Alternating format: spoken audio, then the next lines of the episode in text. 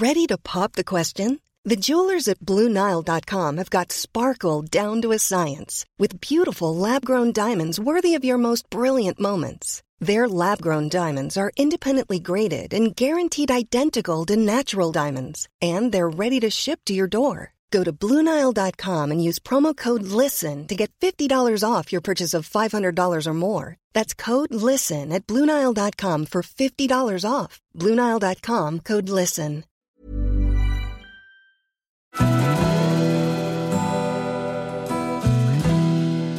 Välkommen till Stora relationsguiden. Podden där parterapeuten Anneli Östling tillsammans med sin sidekick Bella guidar dig genom allt som har med kärlek och relationer att göra. Följt av väl beprövade tips och råd.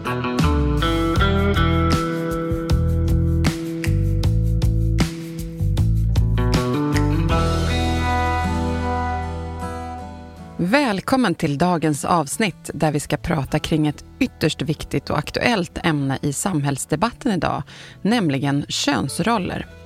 Vi har äran att få gästas av Louise Arvidsson som är författaren bakom den nyligen utgivna boken Morgondagens könsroller. Louise har en imponerande akademisk bakgrund och erfarenhet inom journalistik och mental hälsa. Med över 400 studier och referenser i psykologi, biologi och populärkultur ger hon oss en ovärderlig insikt i hur vi kan navigera genom karriär, föräldraskap, skönhetsideal, kvinnokroppen och biologisk utveckling. Även sex och relationer. Samt vilka omedvetna föreställningar vi bär på om oss själva och andra. Och inte nog med att Louise har fått en plats i samhällsdebatten. Hon har även gästat tv, radio och andra populära poddar för att tala kring detta viktiga ämne. Idag ska ni få lyssna till när vi dyker djupare in i de framtida könsrollerna och hur vi kan skapa en mer jämställd framtid. Ja, så nu vill vi välkomna dig hit Louise. Det känns jättekul att ha dig här. Och eh, känner du igen dig i våran presentation av dig? Tack snälla först och främst. Eh, ja, eller det måste vara ödmjuk och säga nej, men gud. Det är ju du. ja, nej men det låter kul också när man hör det så för man har harvat på lite nu så det är kul att eh, man känner att man har skapat och byggt upp det. Så absolut, det där är en del av mig också. Men... Det kanske inte är så du presenterar dig på gatan? Nej, inte på första dejten eller något sånt. Liksom, när man annars Men nu får du lön för mödan tycker jag. Det är du så värd. Ja, tack så mycket. Tack ja. snälla. Det är jättekul att vara här. Ja. Och sen vill vi säga också, eller jag, eh, vilken spännande och viktig bok som du har skrivit om könsroller. Och det har ju väckt många frågor och tankar hos oss och jag känner att när man läser och bläddrar i din bok så blir man än mer förvirrad för att det här är ett så stort område men också så spännande och viktigt. Och eh, vi har valt att fokusera på frågor som gör att vi får en inblick i det du har landat i med boken. Så det är det vi hoppas få svar på och som vi också tror är värdefullt för våra lyssnare och deras relationer till sig själva och till sin partner. Super. Mm. Mm. Så då börjar jag mm. med mm. en fråga här. Ja. Kan du börja med att berätta hur det kommer sig att du fastnade för det här ämnet och fördjupade dig i könsroller? Ja, man önskar väl att man hade någon storskalig liksom, händelse i livet där allting bara föll på plats så att säga. Men det är ju när man börjar landa lite mer i sig själv och provar på både vänskapsrelationer och kärleksrelationer och blickar tillbaka och försöker ha en så här metakognitiv bild på vad man tänker och varför man gör det. Så insåg jag, shit vad jag har gjort saker som inte riktigt har skavt så här eh, då och då när det kommer till att man har anpassat sig. Så det gäller både mina egna erfarenheter, både när det kommer till, eh, ja men man står på eh, fotbollsplanen eller brännbollsplanen och liksom det är så uppdelat och det är så fast man bara vill ta för sig liksom. Så det har väl varit sådana små saker.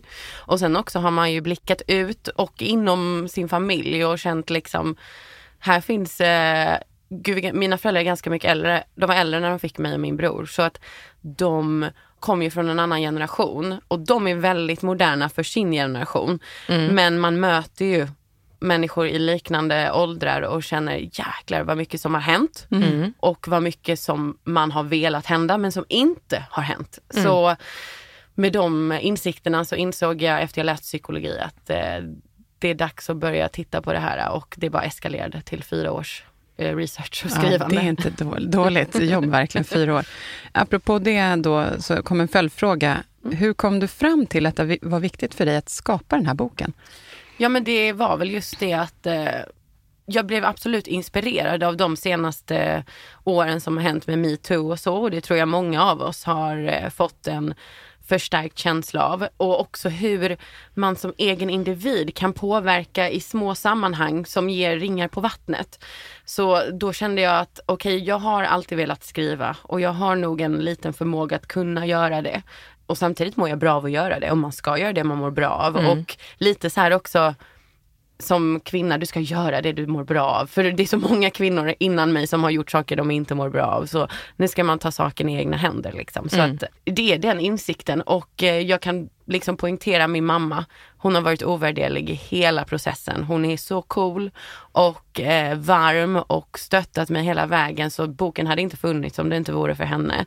Eh, Mm, hon. Ja, så att hon har varit en stor del i att hon kommer från en mer konservativ bakgrund och jag delvis också på grund av liksom, ja, men umgängeskretsar och sådär. Och i den konservativa bakgrunden så har man ju ännu mer nästan skrivit på pränt vad det är som gör att vi delar upp könsrollerna i de relationerna vi har. Och sen om vi tittar bak på 16-1700-talet, jag har ju en del historia med i boken också, så it trickles down, alltså det rinner ner sen till de senare mindre konservativa miljöerna men det blir omedvetna föreställningar istället för att det står skrivet. Så. Jag får ju känslan av att du är en modig tjej som tar din plats och du har hittat ett meningsfullt område där du både i skrift och går ut och pratar om det här viktiga. Mm. Lika väl som vi har möjlighet att komma ut med det viktiga budskapet med relationer här i Ja. podden. Det är grymt det ni gör också, det vill Ja. jag tillägga. Ja, Tack snälla. Eh, Du skriver i din bok att det fortfarande finns kvar en hel del stagnerade och föråldrade könsroller. Om du ska bli lite mer konkret, vad innebär det? Ja, jag vill ju börja med att säga att kulturen nu som den är har aldrig varit så plastisk. Alltså den har aldrig varit så föränderlig som 1900-talet och fram till idag. Så eh, de senaste decennierna har det ju blivit en exponentiell kurva i kvinnors eh, rättigheter och mäns skyldigheter och rättigheter inom relationer framförallt och föräldraskapet. Men det är ju någonting som var otänkbart bara för liksom hundra år sedan.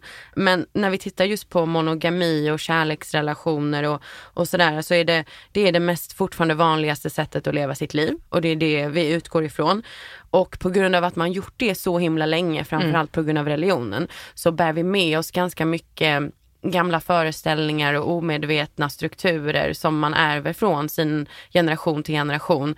Även om det står stiftat i lagar så kanske hur man berör varandra, kommunicerar, är med varandra i vardagen speglar fortfarande lite de gamla strukturerna. Så eh, ja, det räcker att gå på släktkalas med farmor och mormor och, och man märker att det blir en clash men man har fortfarande vill ju liksom ta hand om den äldre generationen och liksom man blir inspirerad av den och ja, det är lite där utbytet sker och det kan ju skapa en del schismer också. Ja, och förvirring tänker jag. Verkligen, ja. Man blir Ja. bara mer och mer, herregud vilka könsglasögon ska jag på mig nu liksom Ja. och, och inte. Och jag förstår att det är förvirrande. Jag blir också det ibland. Ja, ja. Nu blir jag lite nyfiken när du Ja. sa det där, mormor och så. Ja. Om du eh, pratar könsroller med de här, den äldre generationen, Mm. Har ni kunnat hjälpa varandra att förstå varandra mer i det? Ja, alltså det har ju varit ehm, Åt båda håll tänker jag också. Ja, nej men verkligen. Sen det blir ju också om man är väldigt påläst så kan man ju liksom ha mycket argument och så som jag. Men jag var ju noga, har varit noga med att känna efter att det är inte så himla lätt alltid. Du växer upp i en tid och du formas väldigt mycket nu om vi pratar gener kontra miljö. Så det finns bara så mycket och vi har ju fina exempel på kvinnor genom historia som har tagit sig igenom nålsögat på många sätt trots att de inte fick, de hade inte kapital, de ville inte om vi både pratar vetenskap och så. Men man måste ändå ha respekt för att man befinner sig i den miljön man växer upp i och de besluten som togs då, jag kanske hade tagit samma typ av beslut om jag var den kvinnan. Liksom. Just det. Så det gäller ju, Mm. och, och mannen. Så det gäller ju verkligen att mötas. Men det är en väldigt stor skillnad tycker jag hur jag kan bemöta äldre män och äldre kvinnor. De hittar ju mer gemensamhetspunkter med mig, de som är farmödrar, mormödrar så att säga. Men de äldre männen, och det ska ju kanske inte ligga på mig, men min poäng är hela tiden att få igenom mitt budskap. Så om jag behöver anpassa mig lite efter situationen så gör inte det mig så mycket för att poängen är att få fram liksom en fin dialog. Så där behöver man vara lite mer noga med att det handlar inte om att det finns bara 100% av kakan och nu ska vi ta lite av den procenten och sen vill jag också poängtera, är det så fel att ta den, en del av den procenten liksom? Om du kan respektera mig som människa. Så eh, jag lämnar oftast, eh, som jag gjorde förra veckan, gubbar lite förvirrade och, ar- och arga och sådär. Men det är, en, det är en härlig känsla för man vaknar upp nästa dag och får något sms och bara Ja, ja, okej, ja. Mm. Ja, de, de fick ändå Ja. med sig, någon, bar med ja, sig men få någonting med där. Mm. sig någonting liksom och så hoppas man att man är åtminstone bjuden på nästa grej också. Inte jag Så. fastnade lite Ja, vid det där Ja. s- som du sa att eh, kvinnor har tagit sig igenom nålsögat. Jag bara såg en bild hur alla kvinnor ska försöka trox, trockla sig igenom Man- det där nålsögat för att få ta sin plats. Ja. Alltså modiga kvinnor, vad står vi med det idag? mm, och och den mm. här gamla fördomen om att ja, men, eh, män klarar inte av starka kvinnor och Nej. är det förgånget liksom? Nej det är det inte. Alltså nålsögat har ju vidgats. Men det är ju som jag lyfter i boken lite den här röda tråden. Att det är så mycket olika ämnen där nålsögat behöver vidgas. Som gör att det är både inom arbetslivet, föräldraskapet, inom relationerna, inom sexen, inom porren, inom hur vi växer upp. Så att, att vidga alla nålsögor samtidigt och samtidigt bjuda in killarna och männen i den typen av kommunikation och perspektiv och idé det är väldigt komplext. Så ibland så vidgas ett nålsöga på ett område medan det minskar på ett annat. Och eh, nu har vi influencerbranschen med mycket utseendeideal och skönhetshets. Och jag pratar med några kvinnor som är uppväxta liksom, ja, men 70-talsrörelsen och sådär. Och de förstår inte riktigt vad det är som pågår här. Så. Men det är, jag tror det är en process vi behöver gå igenom. Men absolut att vi är på väg åt rätt håll när det kommer till alla områdena. Vi måste också få med männen bara på den resan helt enkelt. Så modiga kvinnor kan också föda kanske känslosamma, modiga män på den området. Så, ja, kan, ja, det är sant. Även om inte det är bara vårt ansvar. Men ja, jag märker ju på min pojkvän nu som liksom, jag tänkte på dig i den här grejen. Liksom. De har gjort eh, en kampanj med kvinnor som har olika typer av liksom, kroppstyper och sådär. Och det tyckte vi var, jag var väldigt bra för han sitter i ledningsgruppen på en grej. Så han rörde om i styrelserummet och fixade kapital till den för att han hade mig i bakhuvudet och det är det jag håller på med. Så att, Åh, Ja, vad fint och liksom- ringar på vattnet ja sådär. men precis, precis. Nästa gång sitter jag i styrelserummet och gör det där. Så, Mm. ja. Men det här är också något som du eh, nämner i boken Mm. om hur viktigt det kan vara att pojkar kan få inspireras av starka kvinnor Mm. i sitt liv. Jätteviktigt. För om vi tänker nu som just att det är väldigt okej för tjejer att ha olika typer av em, förebilder, män som kvinnor. För att när vi då plötsligt har öppnat upp vissa områden, vetenskapen, sporten, arbetslivet generellt, så har det ju inte funnits så mycket kvinnor att se upp till.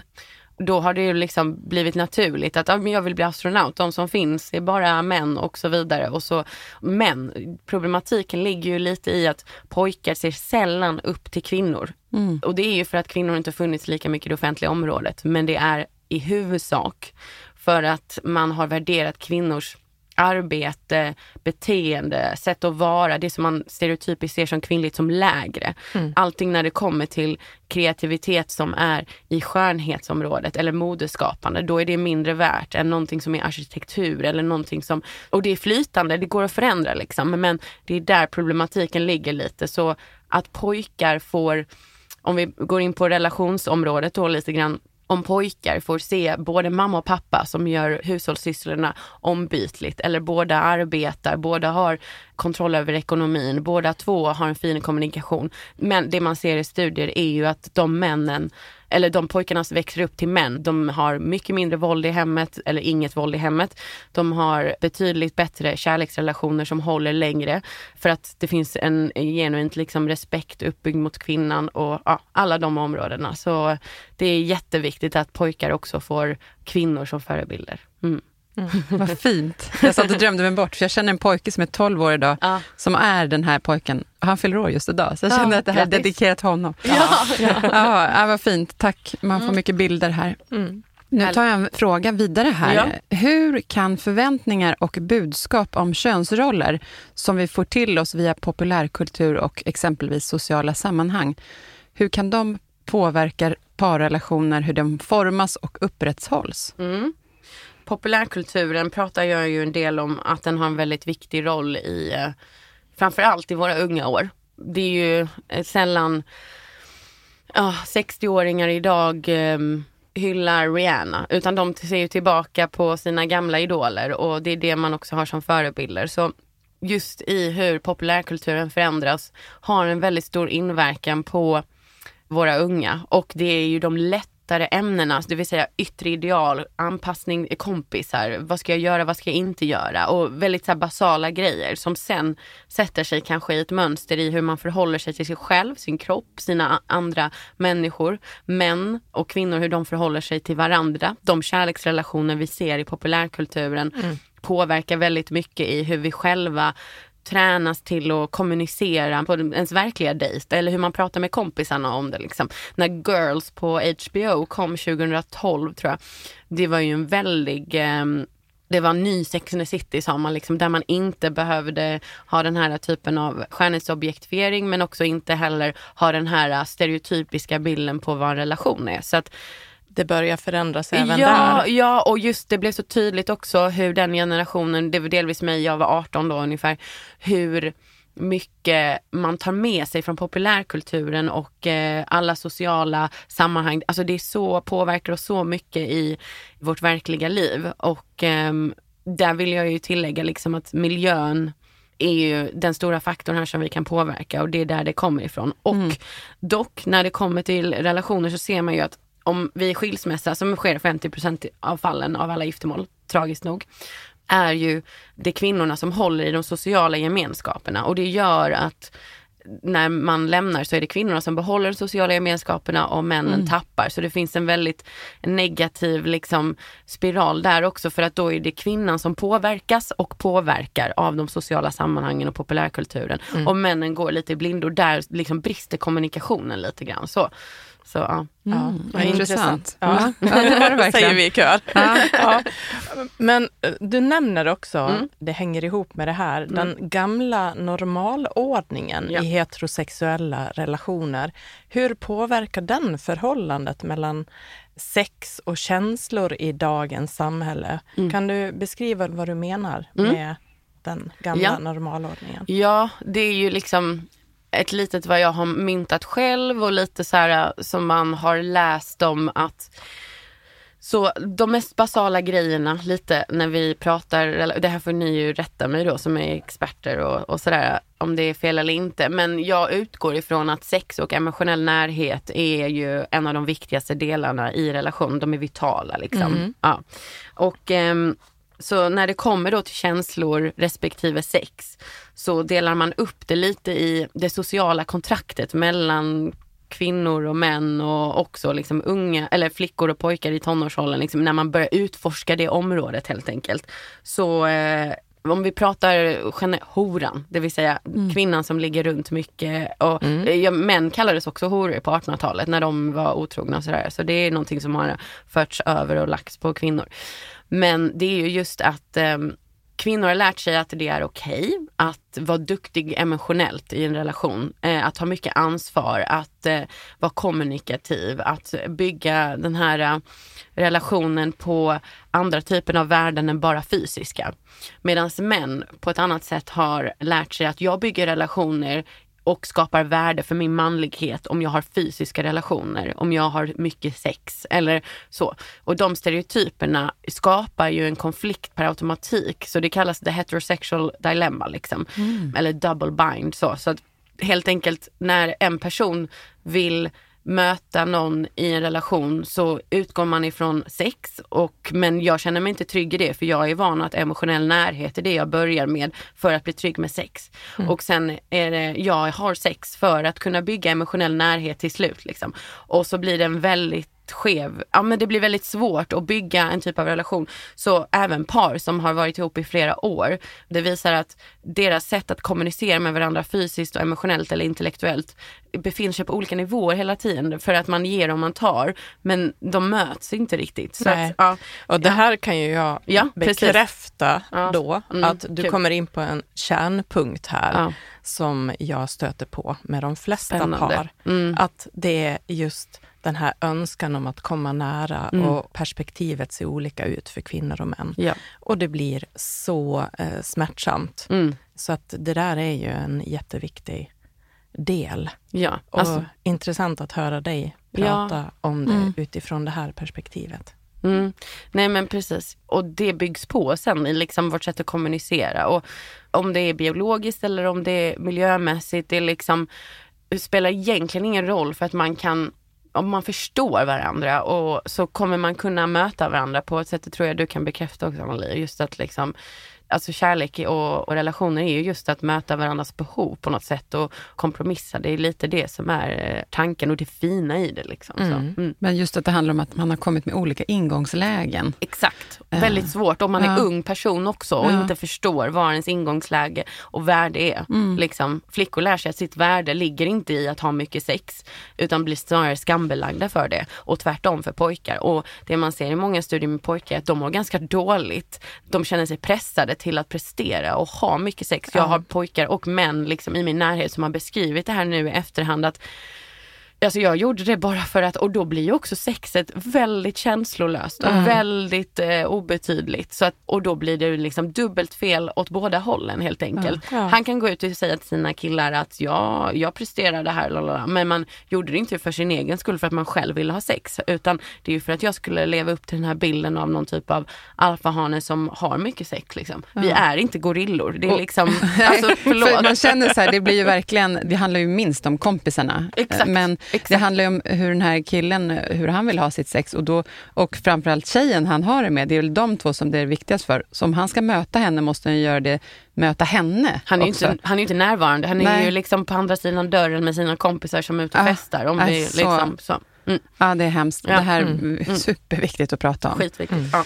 Jag tar oss lite vidare här. Ja. Um, hur kan par navigera och hantera de utmaningar som uppstår när traditionella könsmönster och förväntningar krockar med en mer jämställd syn på relationer? Alltså vilka utmaningar kan det bli då? Ja, eh, först och främst, lösningen är kunskap typ. Och prata, det är min spontana. Alltså, och jag har väl också varit så, innan jag dejtade så var jag väldigt, kan den här killen prata? Kan han prata? Kan han möta? Hör han vad jag säger? Funkar det inte det, ja det är klart mm. att man ger chanser. Men nej, det är ingenting för mig. Nej, på då lämnade du strutsen och gick ja, därifrån. verkligen. Ja. Betalade min egen drink och ja, gick därifrån. Ja, liksom. ja, det är bra. Ett bra tips för kvinnor som är ute och dejtar. verkligen, verkligen. Alltså så här, um, mitt var väl just att jag vill inte få ett projekt på händerna. Det har varit lite så en fjäder i hatten ibland. Han är mitt projekt och jag ska hjälpa honom. Och det blir bara, alltså ärligt talat att du blir hans mamma igen. Det ja. är inte någonting, och, eller pappa. Alltså återigen, mm. det är mm. pappan också som ska ja. ha en roll i det här. Du blir hans förälder liksom. Ja. Det där Men, känner vi igen. Ja, och, man vänder åt andra håll kan ju också vara lika väl en kvinna som har jättesvårt Ex att prata om man mm. som vill... Exakt, som vill prata mycket liksom. Så det gäller ju jättebra mm. poäng. För det är de vanliga stereotyperna stereotyperna och oftast är det mm. så, men det är ju det finns ju många kvinnor ja, men som man har omvänd och då kan du också förklara lite varför håller man sig så mycket inne eller varför pratar jag så himla himla himla mycket hela tiden mm. och det jag säger är det verkligen väsentligt. Liksom, så. Mm. Nej men så det jag vill säga är att kvinnor som lever i relationer där männen ägnar sig mer åt det gemensamma hushållsarbetet som vi pratade om tidigare. De lever i lyckligare relationer idag. Och det kan ju låta lite oromantiskt och tråkigt att eh, man tar disken ihop och då blir det bättre relationer. Mm. Mm. Men det eskalerar i någonting annat för att har man ombytliga roller.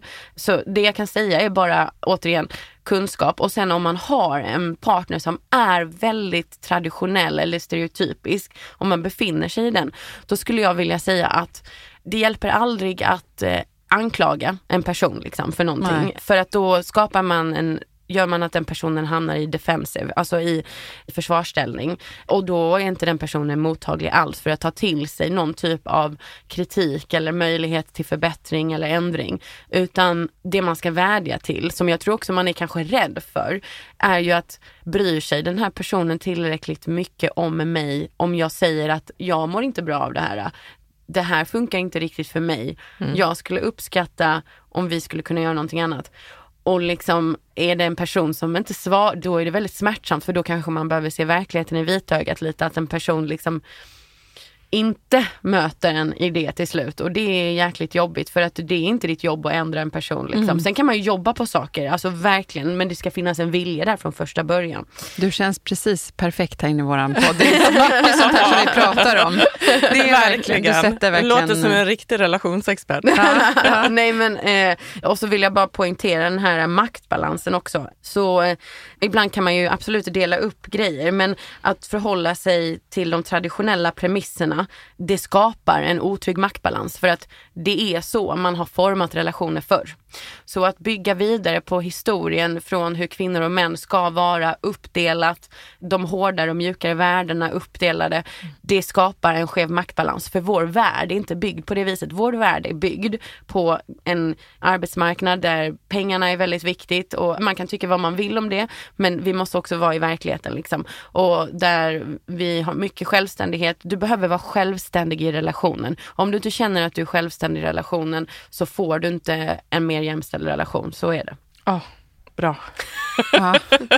ja, där, där, då har vi bestämt det. Ja, bestämt och, ja. ja. Sen är det, sen, det kommer alltid vara tufft att komma dit kanske. Mm. Men så länge du tänker på det och jobbar på det, då gör du rätt. Så. Det, mm. Ingen kan vara perfekt, liksom. det är inte det. Mm. Men, ja. Mm. Bra mm. Men nu tänker jag mm. ställa en fråga här. Mm. Du nämner också i din bok om vikten av att eh, vad kan vara positiv effekt av att män deltar mer i hushållsarbete i relationer? Det kan nästan kännas lite förminskande och kränkande för män. Men jag förstår att det kan finnas en djupare betydelse mm. eller vikt bakom det.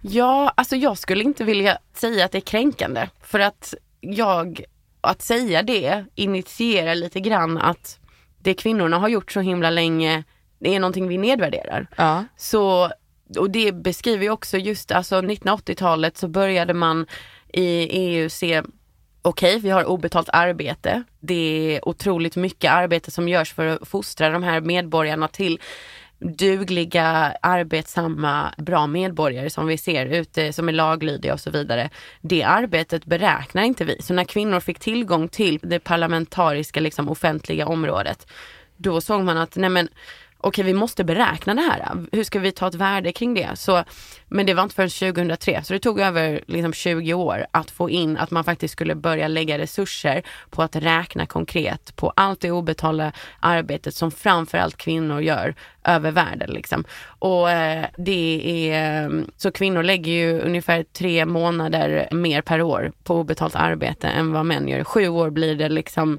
totalt om man lägger ihop det och det är ju en ekonomi, alltså det är ju en kandidat, en master och liksom lite till på det.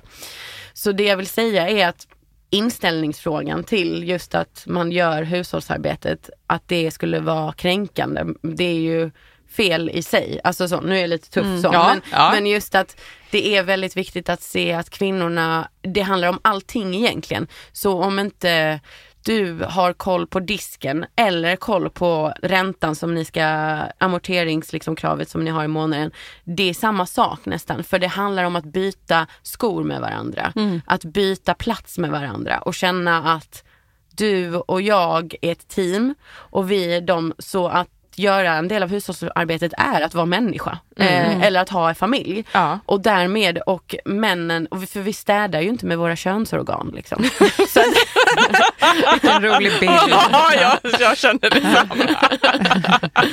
clean with Ja. a vagina. Ja, men, men, Det är då- som att man utgår ifrån det och det gör man ju inte liksom. Nej. Så eh, att tycka att man är förminskad för att man står, och det vill jag ju poängtera också, om du vill vara hemma hela tiden som man, som kvinna och dela upp det, då får man göra det. Men är du inte självständig i relationen fortfarande när det kommer till det ekonomiska och när det kommer till dina meriter och arbetsmarknaden, då kommer det inte funka om ni splittar liksom. Så att det är väl lite det jag vill säga, att vi ska inte ta ner det, men vi ska ta upp det och eh, vi ska fördela det. Ja. Jag skulle väl vilja flika in med en Ja, liten grej, för ja. jag känner ett par som har varit, tycker jag är väldigt duktiga på den, just den här biten. Mm, Och det är att när, eh, det här var när barnen, när deras barn då, efter de var små barn, utan Ja. när de blev lite större, så såg de ändå så här, vi har ändå ett behov av att ha mer hemmatid.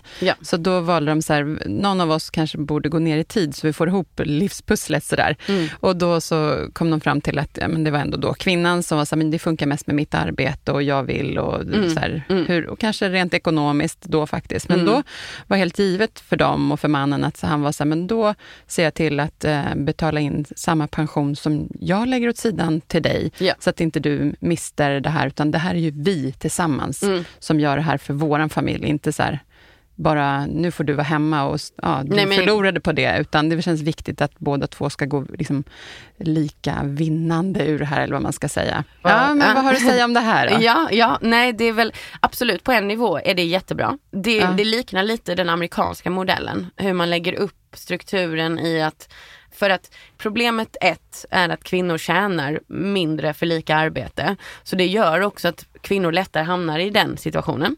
Sen utöver det så är det att eh, många kvinnor känner att jag är en duktig kvinna om jag är mycket med mina barn. Jag säger inte att det gäller din väninna så. Men det kan också ätas in där.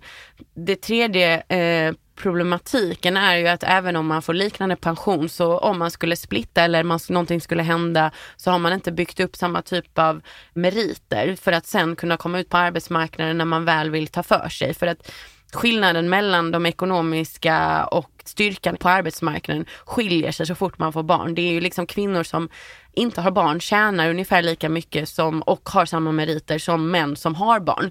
Män som har barn versus män som inte har barn, de tjänar ännu mer för att de ses som familjeförsörjare och får liksom nästan betalt så, och får mer uppgifter och liksom befogenheter och så. Så den här meritokrati-idén som vi tycker att vi har, den failar ganska mycket, speciellt om vi tittar inom startup, aktieinvesteringar, riskkapitalbranschen. Det är homosocialitet som gäller, vilket betyder du är min vän, du är min vän, nu kör vi liksom. Att ta risker gör, gör, gör man ju bara med någon man har förtroende för. Hur ofta umgås man på baren och, och dricker öl och kollar fotboll med folk man inte har förtroende för och där man kanske plötsligt börjar snacka business liksom. Så det jag vill säga där är ju väl just att det är en skitbra steglösning. Men, och det är ju någonting inte de kanske på en del sätt kan rätta till utan det är ju någonting som samhället kommer behöva rätta till. Att just att om det är i en situation så är det inget problematiskt men om det är tusentals kvinnor ja. Ja. som det är hela tiden, då är det ju någonting som gör att då är det ju kvinnorna som alltid blir sämre betalda. Ja. Eller, för jag pratar om sjukvårdsyrket också i boken. Varför är de så underbetalda när de räddar liv? Jag tycker det är helt sjukt. Ja, På, på, på, varför ska vi applådera istället för att höja deras lön under Exakt. corona? Det Vi hjälper det är inte dem att vi applåderar faktiskt. Absolut inte. Och det är liksom någon den här som, att som kvinna ska du vara väldigt glad för att få liksom beröm och bekräftelse istället för att faktiskt få den här valutan som gör att du som vi har kommit överens om i samhället är den viktiga sättet att liksom ta sig fram och vara självständig. Vad man nu tycker om det, men det är där vi är. Så em, det är jättebra. Pensionen blir ju släpande men hennes meriter kommer ju fortfarande släpa till skillnad från hans. Liksom, och att ta Jag, sin... jag kan Mm. göra dig glad här. Hon Ja. har en chefsposition. Ja. Hon är högst i där Ja. på sin arbetsplats. Ja, hon kan, Eh, så att, eh, hon kan det flexa och funkade. göra sitt egna. Det funkade. Ja, ja men Så skitbra. att, eh, det är perfekt. Ja, men jag, jag håller ju med dig. Jag Individuellt förstår. är det ju Ja. jätte, jättebra. I det här Mm. fallet så toppen. det kändes skönt att kunna få säga det. Eller hur? Ja, Ja. Det är jättebra. Nej, vad bra. Det är, Mm. det är väldigt eh, tydliga budskap här. Vad kul. Ja. Ja. gäller att vara konkret ibland. ja. Säga. Ja. Vi går vidare här till nästa fråga. Ja.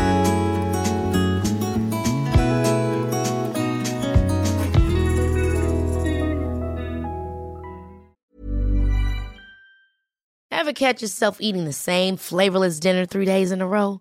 Dreaming of something better? Well, HelloFresh is your guilt free dream come true baby. It's me, Gigi Palmer. Let's wake up those taste buds with hot, juicy pecan-crusted chicken or garlic butter shrimp scampi. Mm. Hello Fresh. Stop dreaming of all the delicious possibilities and dig in at HelloFresh.com. Let's get this dinner party started.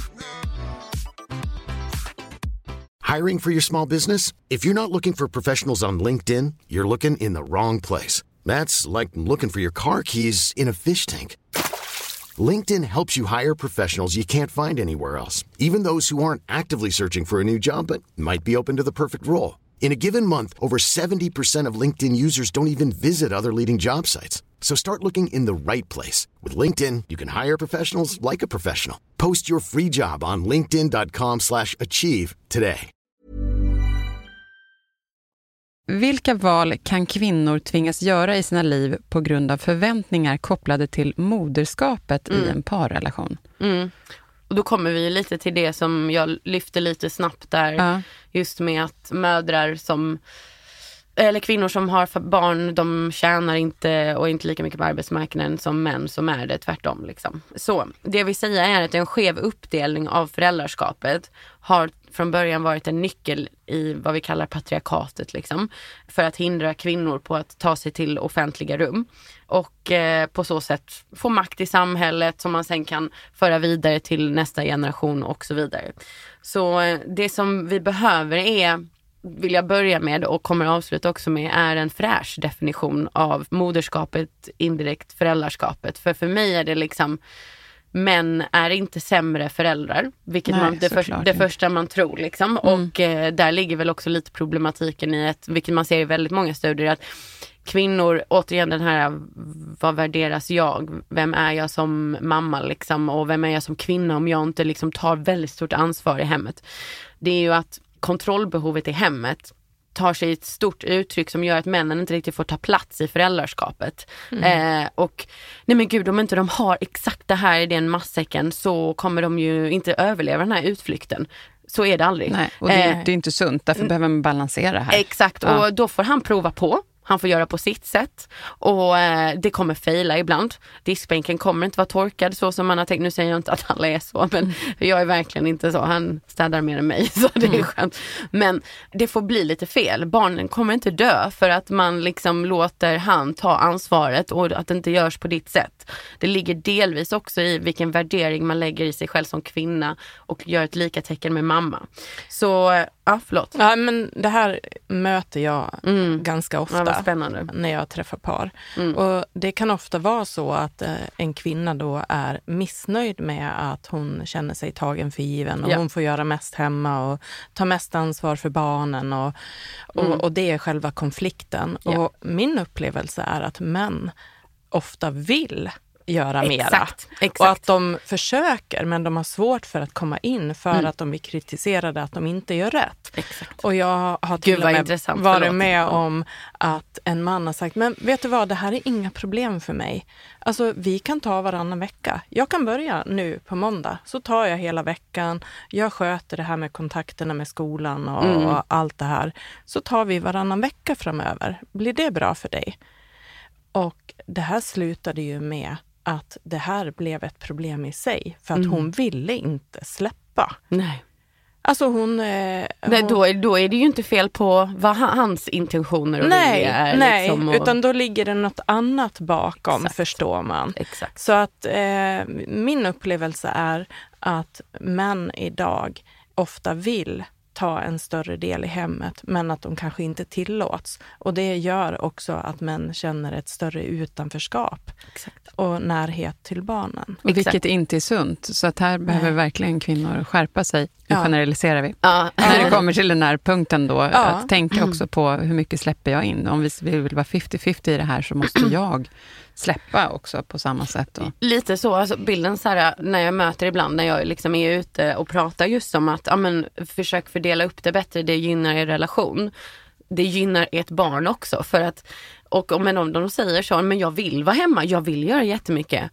okej, men vad hade du gjort och sagt om det var tvärtom? Om din man sa, jag vill Mm. vara hemma, jag vill göra jättemycket. Vad hade du gjort då? Alltså så här, Mm. har inte, han har precis lika mycket rätt om han visar sig som, om man är liksom fullvärdiga föräldrar, att ta lika stort ansvar och lika kapabel. Perspektivet man ska ha i det här är alltid barnperspektivet. Ju. Det är Mm. de som kommer i centrum. Det är de som är prioriteringen. Så att kontakten som fäderna får med eh, Barnen. Både de fysiska som man visar liksom precis efter förlossningen men också senare även under amningen. De är jätteviktiga. Mm. Den connection som han bygger med sitt barn eh, det triggar oxytocin och positiva hormoner hos mannen också. Mm. Där man får den här fina connection med barnet och att inte vara närvarande oavsett om det är att han inte vill vara det alternativt om kvinnan inte tillåter det eller det blir liksom en sån här possessive thing. Det är inte hälsosamt. Då har man Nej. inte barnperspektivet i centrum och det är precis det man ska ha. Barnet har inte blivit valt att bli satt till världen. Det är du som har valt det. Det är ni som ska ta största ansvaret för att få det att må så bra som möjligt. Ja, men här har jag ett annat tydligt exempel också och det är just det här med att vara föräldraledig. Det är ju vanligast att kvinnan är hemma först och sen ska mannen vara föräldraledig. Och bara det här att kvinnan ska släppa kontrollen, gå iväg till jobbet och sen kanske komma hem och middagen är klar, allting är fixat, barnen mår bra och det är bytta blöjor. Det här brukar vara en jättesvår grej för många kvinnor som tappar kontrollen fullt och, och blir att känna sig sådär icke behövda eller oviktiga. Helt plötsligt så har mannen fått mer en bättre relation och Ja. närhet till barnen. Jag tänker bara skönt. Ja, Vad bra. ja, då kan du ta det. Nej men så här, och de som är mer konservativa skulle nog säga, ja men det här beror ju på att kvinnor är födda till att ta hand om barnen längre och de känner ju en inneboende liksom, dragningskraft till att liksom vara nära för det är där de ska vara. Jag hävdar dock att det handlar mycket mer om vad, återigen, när vi är väldigt små, hur vi formas som barn och hur vi säger till flickor och är väldigt noga med att de kan leka familj, de kan leka mamma, pappa, barn. Vi lär oss, vi lär flickor att mycket mer tycka om ansvaret och vara närvarande och värdera sin kvinnlighet ut efter den typen av emotionell struktur och närhet och att barn är någonting som är, är lika med dig. Absolut, vi bär barnen och så men det finns flera samhällen som man, om man tittar tillbaka i historien, där eh, männen tar större ansvar, där man är flera pappor som delar på ansvaret för man trodde, det finns fortfarande kvar i Brasiliens regnskog just nu, de som lever utanför eh, det urbana samhället. De, där tror man att eh, om jag vill ha ett smart, ett snyggt och eh, ett eh, kreativt barn, då har jag sex med mannen som är smart, med mannen som är kreativ och med mannen som är snygg. Och så tar de tre föräldrarna liksom på sig för man liksom inte, man funderar inte över vem spermier är det här. Och där kommer vi Jaha, du menar man, en kvinna har då sex med tre män och så För får man liksom- se vem... Nej men nej, så, och så det barnet som blir till så tar alla föräldrarna tar... ehm, Jaha, eh, så de, fi- visar sina olika egenskaper. Ja men typ liksom. så. Och så liksom... Tre eh, musketörerna. Ja, eller hur? Och bara, nej men eller så väljer hon bara liksom, okej men nu hade jag sex med de här männen och det barnet som blir till, vi gemensamt tar hand om det liksom. Och det finns i, uppe i Ryssland också, i Sibirien som man inte tror med Ryssland. Alltså det finns flera, och i Mongolien också. Och det här har ju levt kvar och det handlar ju lite om vår bild av vad som ska vara familj och inte. Och återigen, varför kvinnans sexualitet har kontrollerats i tusentals år. Alltså framförallt religionen fick under romarriket och antiken, det fick en otroligt stor eh, påspridning på kvinnors kontro- eller kontroll av kvinnors sexualitet. Det är ju just att jag vet, jag måste hålla dig hemma fastkedjad vid spisen. För att om jag inte har det så vet jag inte vem du har sex med. Och om inte jag vet vem du har sex med så vet jag inte vilket som är mina barn. Och om inte jag vet vilka som är mina barn så kan inte jag vara ute och skapa all den här liksom marken, förmögenheten, alla möjligheter och vem jag ska ge nästa generation till. Och det är där också idén om äktenskapet föddes lite, att man bygger Mm. allianser och man bygger så. Vi har ju förändrat det till ett mer positivt sätt. Gud vad du är bra på att förklara. Tack för det. Man ser små filmer så här. Ah, det där man letar sin mark till de här barnen som man ska avla. Ja. Nej, kan men ju- precis, precis. Man kan ju verkligen Ja. förstå det här systemet. Ja. Det är klart att en man vill ha den tryggheten. Exakt, för att vi kvinnor i till exempel Egypten, nu snackar vi 3000 år sedan ungefär, Ja. vi är ju Frat och Tigris liksom. Det var kvinnorna som styrde. Man hade ingen aning om att männen var en del i att skapa barn. Liksom. Det var kvinnorna som var de som födde nya människor, det var de som var drottningar, det var ett matriarkat totalt. Om pojkar eller män ville in i kungligheten och det högsta, då fick de gifta in sig eller liksom citat vad vi skulle kalla gifta in sig så, idag. Så det var ju när man började upptäcka att det här um, att spermierna har en stor del i att skapa barn. Och att sen så när de kommer krigarna ner från eh, Asien eh, ner till eh, afrikanska Turkiet och liksom nordafrikanerna. Och religionen tog sin plats liksom och det blev bara religiösa manliga ledare och sådär. Så bör, nu snackar vi Kristus och allt sånt här alltså. Ja, det, Jätteintressant. Ja, det, Ja. det är liksom, det, återigen, det finns så mycket andra samhällen vi har haft tidigare. För vi har ju varit utvecklade som vi är nu ungefär i 10 000 år. Liksom. Så, och bara det vi har haft nu i 2000 år. Så att det behöver inte vara det rätta systemet. Nej. Det här är så intressant och det bara växer.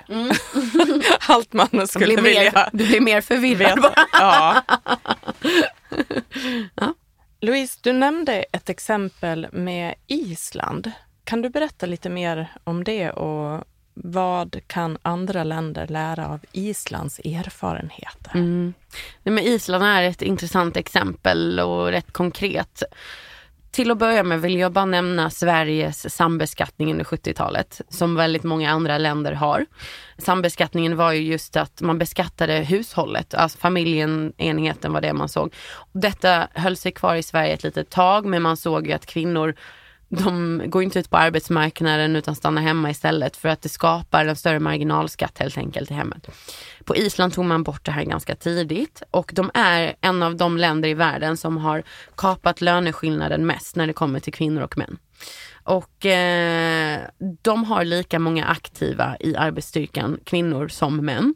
Vilket är väldigt unikt i världen. Liksom. Sverige är ju på god väg och sådär men vi har fortfarande 70% av kvinnorna som gör det obetalda arbetet och även om det, vi är lika aktiva så blir vi inte lika bra betalda. Så ser det inte riktigt ut på Island. Och det är ju för att man har provat sig fram genom åren att både lagstifta och implementera normer och strukturer för att ja, men få det bästa av humankapitalet. För det är det vi får om kvinnor och män gör ombytliga sysslor, både i hemmet men också ute på arbetsmarknaden. De lyckas alltså att tänka ett steg längre. Vad Precis. händer där Ja framme? men precis, och vi kan ju hämta inspiration. Så först så införde ju Island sex månaders föräldraledighet för kvinnorna under 1988. Men det man insåg var att det var väldigt bra för barnen men det var inte särskilt bra för liksom kvinnorna eller männen. För att det blev ju att kvinnorna var väldigt närvarande, männen var inte. Och eh, det gjorde också att kvinnorna, återigen, de, tillbaka till pensionssparande och sådär, de tappade både i meriter men också i pensionssparande. Så den ekonomiska delen hängde ju inte med. Det man gjorde istället var att man införde den här förlora nyttja förmån och vi, eh, jag är inte säker på om vi har den i Sverige. Vi har kanske delvis den på tre månader eller sådär. Men de införde den och det här kanske är för att det är ett mindre land och man kanske behöver strukturera om det vid ett större land. Men då var det verkligen så tydligt att du förlorar din lön eller 80% av lönen om du inte är hemma, eh, om du inte delar upp det helt enkelt. Och jag är ju inte egentligen för det här att hålla på och la- alltså jag är ju väldigt tror på individen, tror på att det är återigen därför jag har byggt en bok på kunskap och källor och studier. Men det de gjorde med lagstiftningen var ju just att implementera ett sätt att tänka, implementera ett sätt att vara hos den stora befolkningen. Så det det har gjort är att när en 30-årig kvinna och en 30-årig man dyker upp på en anställningsintervju så kommer arbetsgivaren bedöma de här personerna som likvärdiga och inte som att den här personen får nog barn snart och kommer vara hemma mycket mer och den här personen kommer jag liksom kunna utnyttja ännu mer för att den får barn snart. Och tyvärr, det låter liksom gammeldags när jag säger det högt här, men det pågår fortfarande i Sverige. Det är lagstiftat att det är olagligt men det är fortfarande, alltså jag har kvinnor i min omgivning som är väldigt noga med att liksom inte ta på sig förlovningsringen på eh, arbetsintervjun för att det vet att det kan generera ett giftermål som kan generera barn och så vidare. Beklämmande att höra måste jag säga. Ja Mm. och, och, och sen kan man ju säga att på många arbetsplatser i Sverige så har vi just då kanske mer kvinnodominerade branscher där det inte sker. Kanske kommunikationsbranschen, kanske sjukvårdsbranschen och så vidare.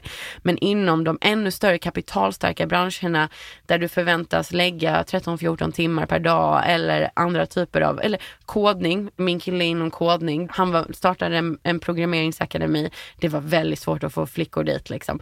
Att de branscherna, de har inte samma perspektiv. Så de har, lever kvar lite i det gamla och där kan vi hämta inspiration från Island. För återigen, jag kommer tillbaka till det här att vara självständig även i relationen. Och där är ekonomin en väldigt stor del i att ha kontroll, att kunna, att lära sig. Det är otroligt viktigt. Och är du inte mm, anställningsbar bara för att du är 30 år gammal beroende på ditt kön, då har vi ett väldigt stort problem helt enkelt. Så ehm, de har lyckats helt enkelt balansera det betalda och obetalda arbetet på ett väldigt bra sätt och vi kan hämta inspiration där. Det är liksom en ny modern struktur av modernt partnerskap. Det är det Island eh, föregår med gott exempel helt enkelt. Ja, nej, det här vill man ta med sig. Ja. Vilka är några av de privata utgiftsmönster som visar tydliga skillnader mellan könen?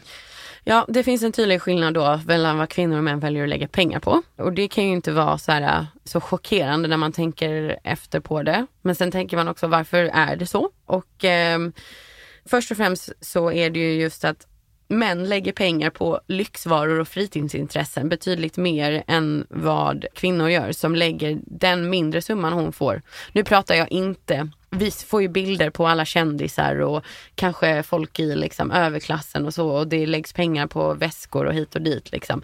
Men den genomsnittliga svensken och allting, där är det spel, det är tobak, det är alkohol hos männen och det är familjeangelägenheter hos kvinnan och kvinnan tjänar fortfarande mindre. Så därav så utöver att ni jobbar kanske lika mycket och ni får samma typ av pension så är det fortfarande hur ni spenderar ert kapital som skiljer sig åt där man också behöver kommunicera.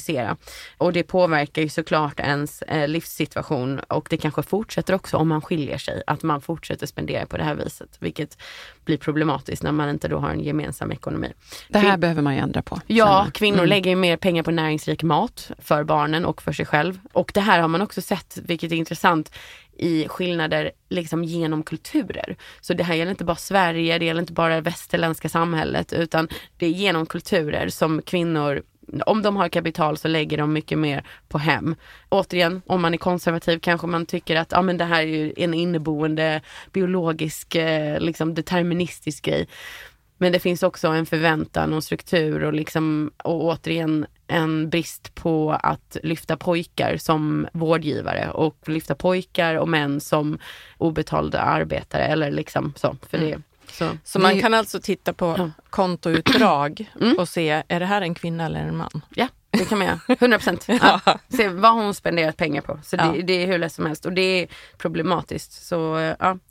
Jag tänker vi bryter trenden helt enkelt. Men nu måste det Ja. ske förändring. Ja, så. ja, ja, jag har lösningar i boken. Så. Ja, ja, men det är bra. Det här är bra. Vad, Köp vad ska boken, du säger spendera dina pengar på idag? Ska du köpa Nöje. lite- Ja. Nöje. Jag ska Underbart. kul ikväll. Ja. Ja. Sprit, sprit och tobak. Ja, sprit och tobak. Vi vänder trenden nu. Nu går vi ut och röker och dricker allt. Jag ska ut på middag ikväll så det kommer att bli jätte... ja, vad bra. Ja. Nej men ja, jag skickade ja, över fakturan. Vi har sån här matkasse hemma. Så, eh, Ja. Och vi delar upp kostnaderna ganska, men vi är ganska ett år in i relationen. Man har inte fått koll på allting än. Men Mm, eh, nu är det lite mer, nu ska jag ut och festa så får du betala maten ikväll. Ja, det blir mm. jättebra. Och så delar man upp det och så har man en fin kommunikation kring det. Mm. Det är viktigt. Mm. Ja, jätteviktigt. Bra att få fram. Ja. Ha, du, eh, Ja. nu undrar jag. Mm. Du, du har pratat om den osynliga handeln Ja. i marknadsekonomin. Ja. Vad betyder det? Vad innebär det? Ja, det är ju Adam Smith som kom fram till det. Och det var ju just den här grejen att om jag är egoistisk i det kapitala samhället så kommer jag också gynna det allmänna samhället. Så om jag effektiviserar det kapitalet i samhället, eller liksom företagen och sådär, så kommer Alltså kapitalet kommer förflyttas där de behövs på rätt sätt hela tiden. Det stämmer ju inte riktigt för att um, ja, men det förutsäger att alla utgår ifrån samma typ av värderingar och principer som han satte då och de är manliga. De tar inte hänsyn till något typ av det obetalda arbetet överhuvudtaget och det är skevt. Jag köper ju, alltså kapitalismen är ju inte någonting som vi har det är inte det perfekt, det är det vi lever i. Det är inte ett perfekt, men vi hade inte kunnat sitta här och ha våra mikrofoner och ha våra liksom, mobiltelefoner och så om inte kapitalismen hade funnits. Sen finns det ju olika sätt att fördela pengar på, men det jag vill säga är just att vi saknar meritokrati och eh, kapitalismen är inte perfekt men vi måste anpassa oss efter det och bara för att någon ska vara egoistisk så gynnar det inte samhället alltid perfekt utan det gäller att eh, luckra upp lite den här, och återigen, nu kommer jag tillbaka till den här förebilden, att pojkar ska ha också kvinnor som förebilder. Att alla typer av egenskaper. Empati, värme, kärlek, lugn, trygghet. De egenskaperna är också okej okay för pojkar att anamma. För det är många pojkar idag i skolan, i svenska skolan, som säger att de här känslorna är inte okej okay för mig att känna eller visa. Och det är tragiskt. Mm. För männen har mycket högre självmordsstatistik och eh, vi är övertygade om att det beror på deras brist på känslor. Så. Och här råkar jag veta att det jobbas på skolmaterial ja. för att lära barn ja, att mm. prata om känslor just för att få dem att må bättre och få ner psykisk ohälsa och Viktigt. i längden eh, självmord. För ja. det är där pojkar och män och äldre män framförallt. Överrepresenterade. Ja, mm, mm exakt. Mm, nej. Så eh, marknadsekonomin, osynliga handeln, det är bra, det är mm. effektivt, men det är inte perfekt och eh, det är inte meritokratin heller och det finns massa att göra på det området. Och det kan man börja med i ens relation helt mm. enkelt. Mm. Alltså vi skulle kunna sitta och prata med dig hur länge som helst känner jag. Kan man dela upp den här podden i flera avsnitt? Jag har jätteroligt. Men, ja. men vi liksom börjar gå mot ett slut nu tyvärr. Ja, vi bjuder in Louise igen sen Ja, bara. vi får hitta ett Berätta dejting. Ja, det, det, har vi. Jag är så ja. öppen för det. Det är skitroligt. Ja, det Mina eskapader ja. utomlands. Ja, absolut. Ska vi få höra om Louise dejting Alltså jag har otroliga historier. Som är så här, ja, återigen, jag tror min modiga sida speglas där också. och inte gjort det där egentligen. Ja. Mm. ja men verkligen, det är jättekul. Ja. Det tycker vi gör. Vi kan ju verkligen. nästan eh, be lyssnarna skicka in frågor om dating då, så ja. bokar vi in Alltså ställ allt, för jag har typ alla typer av historier från USA och Spanien och Sverige. Vi, vi, vill få in massor av lyssnarfrågor gällande dating. Så. Skicka in det så får vi Kul. sätta ett datum för det här längre Kul. fram. Då blir det lite mer så här, mm, mm. skrattigt. Ja, ja. det blir bra. Ja, vad härligt. Mm. Ja, nej men här i slutet av avsnittet så vill vi också komma med faktiskt en liten uppgift till er där hemma som ni kan ta med er. Och det är tre frågor som vi, jag vill också förtydliga, kommer lägga här i våran bio i sociala medier så att ni slipper skriva ner de här frågorna nu när jag läser dem. Men jag vill ändå läsa frågorna som lyder så här. Den första är då, kan du komma på några kreativa sätt att förbättra kommunikationen mellan en kvinna och en man när det gäller fördelningen av uppgifter i hemmet? Det är den första. Mm. Och så har vi den andra som lyder så här. Har du någon gång använt en mer kreativ strategi för att få din partner att hjälpa till med hushållsarbetet? Eller har någon använt det på dig? Och så har vi den sista eh, frågan som är så här. Har du någonsin förlitat dig på listor och scheman för att få hemarbetet gjort? Eller har du varit den som skapar listorna och schemana för att få allt att flyta? Eller kanske gjort båda samtidigt? Mm. Här skrattar jag för jag känner igen mig. Ja. och de, ja. de, här frågorna kommer ju då från Louise. Ja, precis. Ja. Så att vi får med oss någonting här, en mm. hemuppgift, tycker jag. För det är många som är väldigt intresserade här och vill kunna praktisera saker hemma och det här är en perfekt sån ja. grej. Det är så vi kommer framåt ju. Så. Ja, mm. precis. Så fundera över de här så kommer du en liten bit på vägen kring en mer jämställd relation. Så vi alla tre här inne vill ju önska er lycka till med det såklart så tänkte jag avrunda nu och vill tacka dig så mycket Louise för att du kom och, och gästade oss här i podden. Vi är så glada över att få ha haft dig här idag och delat all din kunskap och dina kloka ord för lyssnarna. Jag känner att vi har gett så mycket från, eller du har gett så mycket till dem. Tack för det. Mm, ni också. Tack snälla, det har varit jätteroligt, jättetrevligt. Ja, vad härligt. Verkligen. Du ska ju få komma tillbaka. Ja, jag ser fram emot. Jag ska, jag ska fram emot. Ja och lycka till med ditt fortsatta viktiga arbete mm. runt det här med att sprida de här budskapen. Mm. Det känns än mer viktigt nu Ja, när, ja. vi har fått lite inblick. Mm. Och eh, vi har nämnt i podden att det finns forskning som visar på att jämställda par mår bättre tillsammans och håller ihop längre. Så det verkar ju vara framtidens melodi som du också bekräftar här. Så tack för att du kom hit och gästade oss idag. Tack snälla. Tack. Då avslutar jag avsnittet med att berätta vad vi ska få lyssna till nästa vecka. Och det handlar om fenomenet skaffa barn eller inte. Eller vem i paret bestämmer det? Vi tar upp en av de mest omdiskuterade frågorna i parrelationer. Att skaffa barn eller inte. Och det är en fråga som berör många och som kan vara både komplicerad och känslosam att ta ställning till. Det har vi inte minst märkt bland våra lyssnarfrågor som har skickats in. Så mer om det nästa vecka. Eh, tack så mycket för idag, hörni. Tack. Tack, tack. Tack Louise. Tack.